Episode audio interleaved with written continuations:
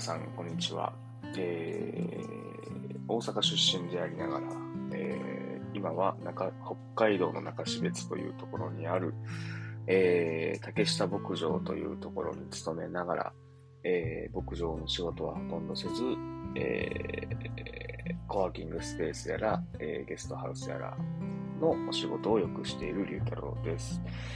はい、えー、今日はちがつじゅうくにち、えー、じゅっかいめのじゅっかいめかじゅういっかいめかじゅういっかいめの放送になります、えー、よく続いたもんだなと思いながら、うんと今日も朝から撮っていきたいと思います。えー、っとちょっと寝起きなので、まあ、暗いっちゃ暗いんですけど、まあいつも別に明るくもないので、まあ、こんな感じでやっていこうかなと思います。まあ今日昨日の夜ぐらいから、まあ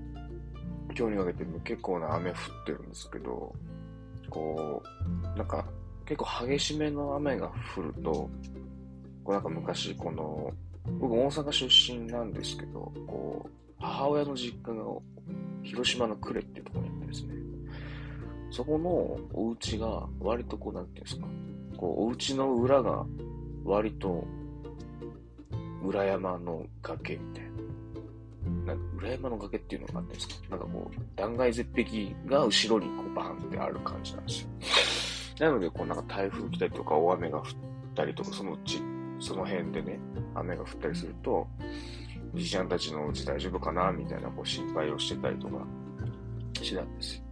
まあ、今はなんかこう危ないからっていうんで、こうなんていうんですか、こうコンクリで固めて。なんとその心配もないようにはなったんですけど、あのー、まあそれでしばらく別に雨でこうざわっとすることなかったんですけど、まあ、最近この中標津に来て、えっと標津にカメラさんという友達がいるんですけど、まあ、その人はもともと牛ややってるうちがやってるゲストハウス牛屋っていうのにもともと働いてた人っていうのでもあって、仲良しで、で、そのカメラさん今何してるかっていうと、標津って、まあ、あの、いわゆるこう、北方領土が平気で見える、こう、北海道の本当の東の端っこの海沿いにある町なんですけど、その海沿いの、その海岸線が、こう、なんていうんですか、崖になってるんです。こう、なんていうの、こう、波で削られて崖になっているみたいな感じですかね。で、その崖の上にある一軒家を改装して今お店をやってるんですけど、まあ、カフェみたいなことしてて、で、そのお家自体がもうなんだろう、あとじゅうねんだかにじゅうねんだかいつまで持つんでしょうねみたいなとこなんですよ。要は波で崖が伸縮されてきてるんで、いつかはこう崖もろとも家が落ちてしまうみたいな場所なんですけど、その海沿いに国道が走ってて、その国道の海側にこう家があるんですけど、その国道すらももうこの辺は伸縮されてきちゃうから、早めにこう道をもっと内陸の方に別の道作ろうっていうことが決まってるぐらいちゃんと侵食されてるとこなんです。で、すごいなんていう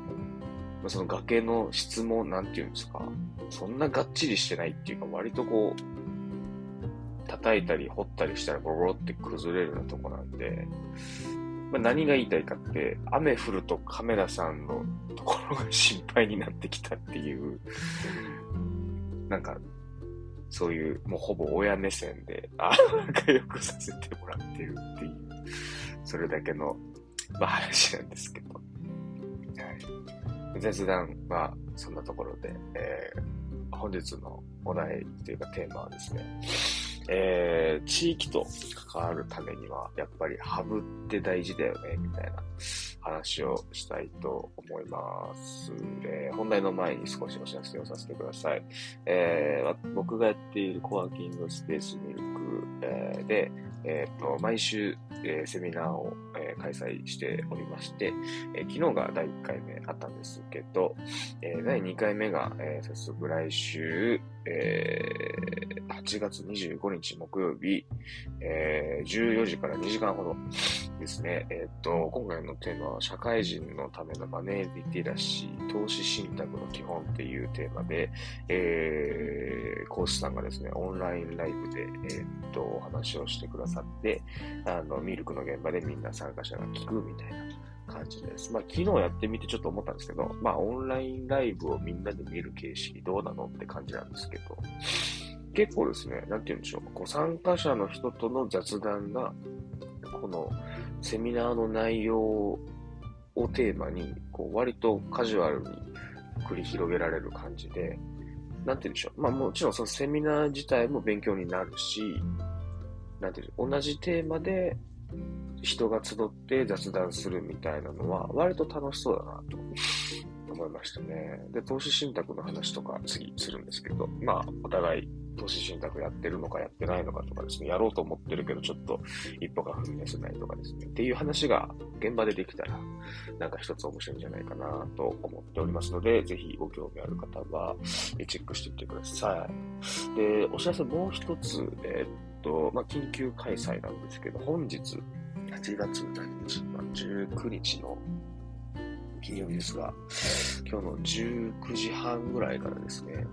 あのちょっと本題にも絡んでくるんですけど、えー、っと中標津の講師情報フリーですね、あの、まあ、Google アースで見てもらったらわかるんですが、あのすごいでっかいグリッド状の林がバーってなってるんだけど、それをこうGoogle Earth で発見して、なんだこれはということで、えー、っと、興味が湧いて、あの、わざわざ中標津に調査しに来たっていう東大生がいましてですね、まあ、その人が今にしゅうかんぐらい、あの、まあ、調査を終えて明日帰っちゃうんですけど、まあ、その前に、まあ、どんなことを調べれたのか、まあ、今後の展望みたいなのを含めてちょっとお話ししてっていう会が、あの、ミルクであります。で、一応 Facebook ライブっていうんですか、なんか一応配信みたいなことをしとこうかなと思うので、まあそちらはあの現場じゃなくても入れるようにしとこうとすると思うので、まあ、興味ある方はチェックしてみてください。はい。はい。では本題なんですけども、えっと、地域と、何でしたっけ？地域と関わるためにはハブがやっぱり大事だよね、みたいな話をしたいと思います。あのー、さっきの、あのー、暴風林をこう調べに来てくれた東大生、えー、金子くんって言うんですけど、まあ、まあ彼の話があってやっぱり大事だよねって思ったんですが、まあ彼は東大で建築学部の、えー、っと大学院に行ってるのかな、あの、まあいわゆるその修士論文をどうまとめていこうかなみたいなタイミングの時に、あのーなんていうんでしょう、こう街の都市計画、空間設計、うんたらかんたらみたいなのをなんとなくこうテーマに扱おうと思ってた感じの人で、で、その方が、なんか Google Earth で中標津を見つけて、中標津っていうか、こう、市場防風林というものを見つけてですね、いろいろ、ちゃちゃって調べたら、どうやら面白そうだということで、一回今年のごがつに一人でフラッと来て、プレ調査みたいなしつつ、で、今月かな？ はちがつふつかぐらいに中標津に入ったってことかな。中標津に入って、そっから、えっと、はつかぐらい、明日ぐらいまでのこう調査期間で来てたんですよ。で、あの、最初のいっしゅうかんぐらいは、その一人で、なんか役場行ったりとか、なんか現場っていうか、そんなに、この講師情報振りのこの辺の現場はどうなってるんだ、みたいな感じで、こう、現場に足を運んだりとかですね。まあ、してたみたいなんですけど、まあ、どうやらこう、一人ぼっちでこう、調査してるのが、寂しくなったみたいで、あの、なんか誰かを頼らなければなってなったらしいんです。てか、まあ、一週間ぐらい一人でやってたのすごいなと思うんですけど。で、その時に、うちの、あの、竹下康介に連絡が来たんですよ。で、なんか彼曰く、まあその、ゲストハウスシェアドっていうのもやってるし、やっぱ中標津を知る上で酪農家さんの話を聞いてみたいってことで、まあいろんな人調べてみたらしいんですけど、もうなんかこう、関わりしろのある人といいますか、が、竹下さんしか見つからなかったらしいんですよ。なかなか酪農家に会おうと思って、会えるものじゃないっていうか、どう連絡していいのかわかんないもんなんですけど、あの、まあ、竹下こそゲストハウスもやってますし、まあ、コワーキングスペースもやってますし、あの、牧場散策って言って、そのゲストハウスに泊まった人は、うちの牧場を見せてやるよみたいなツアーもやってたりするので、まあまあまあ、なんて言うんでしょう、こう連絡の仕方はいくらでもっていうか、まあ普段からなんか興味あったら連絡くださいみたいな活動をしているので、だからそういう人結構いなかったらしいんですよね。てか見つかんなかったって言ってて。うん。だから本当決め打ちで竹下さんに連絡が来て、まあそういうことだったらっていうことで、なんか僕のとこ連れてきて、あの僕もあのこっちに来て、あの中標津の歴史とか成り立ちっていうのをよく調べてたので、興味本位で。で、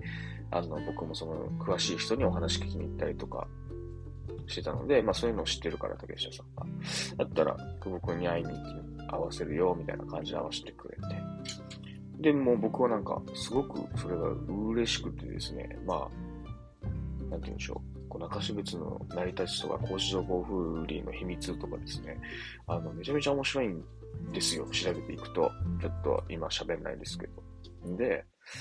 それをこうやっぱり地元の人にこういうことらしいっすねみたいなこと言っても、まあ、なんか知らなかったり、なんだろう、そんなに興味なかったりするんですよ、地元の人は。実はなんか昔から、生まれた時からそこにあるものだから、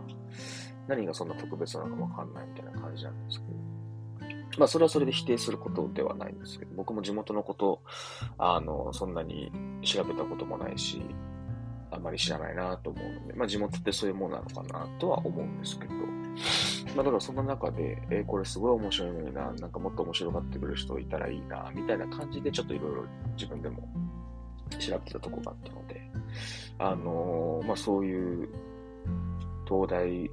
で研究しているような人が、これは面白いって言って、わざわざそんないっかげつ近く、あの、足運んで調査してくれるぐらいのものなんだというのをちょっと確認できてですね、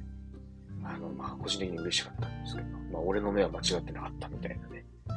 あ、それは別に余談なんですけど、まあ、何が言いたいかっていうと、まあ、そこから僕と知り合って、僕がじゃああの人の話聞いた方がいい、あそこ行った方がいいとか、この資料は見た方がいいとか、で、でいろいろさせていただいてですね、まあ、役場の人だったり、エヌピーオー の人だったり、それこそ酪農家の人だったり、まあいろいろ、なんて紹介できたっていうか、まあ繋げれたっていうか、もう僕が知らなくても、し、あの人に言えば繋げてくれるよみたいな人ぐらいはわかるので、なんかそこから割と彼曰くトントン拍子に、まあ、あの、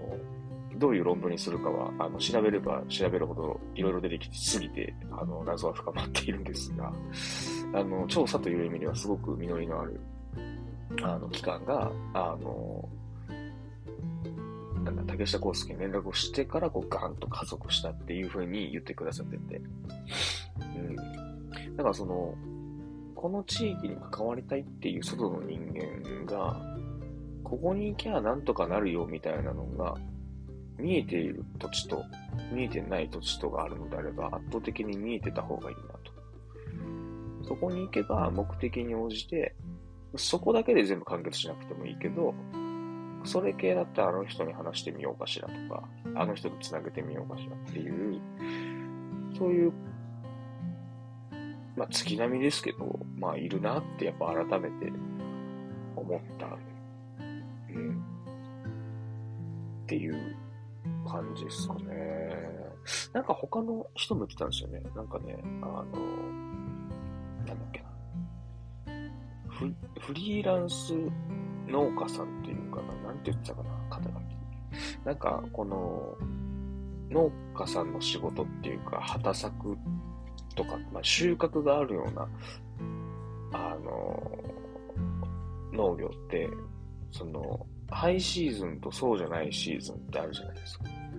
なんか収穫の時めちゃくちゃ忙しいんだけど、植えて育ってる間は割とやることないみたいな。で、その忙しいこうタイミングってこうなんていうんですか。日本ってこう縦長だからこう収穫の時期がなんとなくずれてるんですって、上から上と下でも。なんかこう北海道で収穫してるときは東北らへんはちょっとまだ暇で、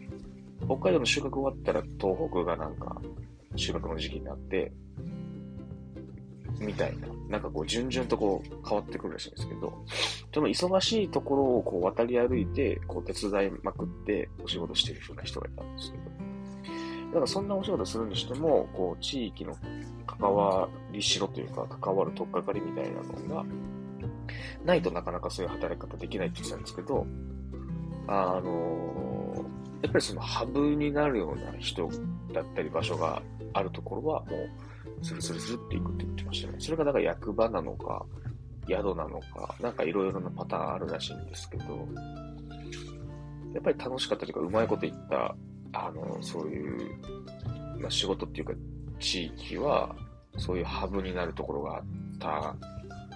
ねって言ってましたね。まあハブさえあればぐらいの感じって言ってましたね。だからやっぱそうなんでしょうねと思ってですね、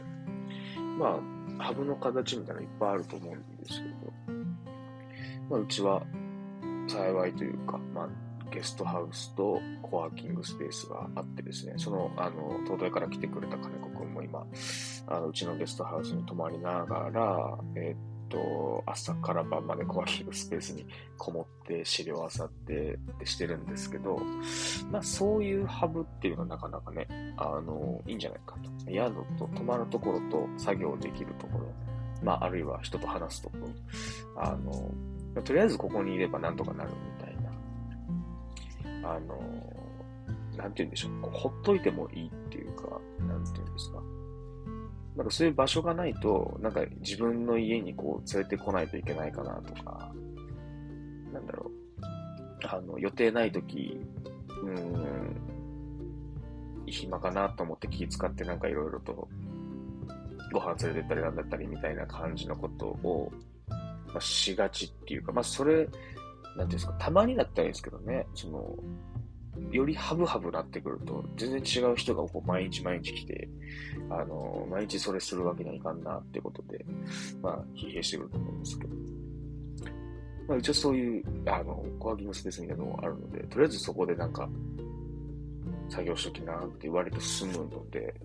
まあ、でも研究しに来たっていうのもあるんですけどね、彼はね。そんなところで、まあ、ハブとしての機能っていうのはもっともっと突き詰めていくと、うん、とりあえず中標津近辺に、あの、関わりたいっていう人は、うちへ、みたいな、ふうになったらもっと面白くなってくるんじゃないかなと思いましたという話でした。まあ、そんな彼が今日、いろんなお話をしてくれると思うので、そちらもぜひチェックしてみていただければと思います。はい。そんな感じですね、今日は。はい。それではまた。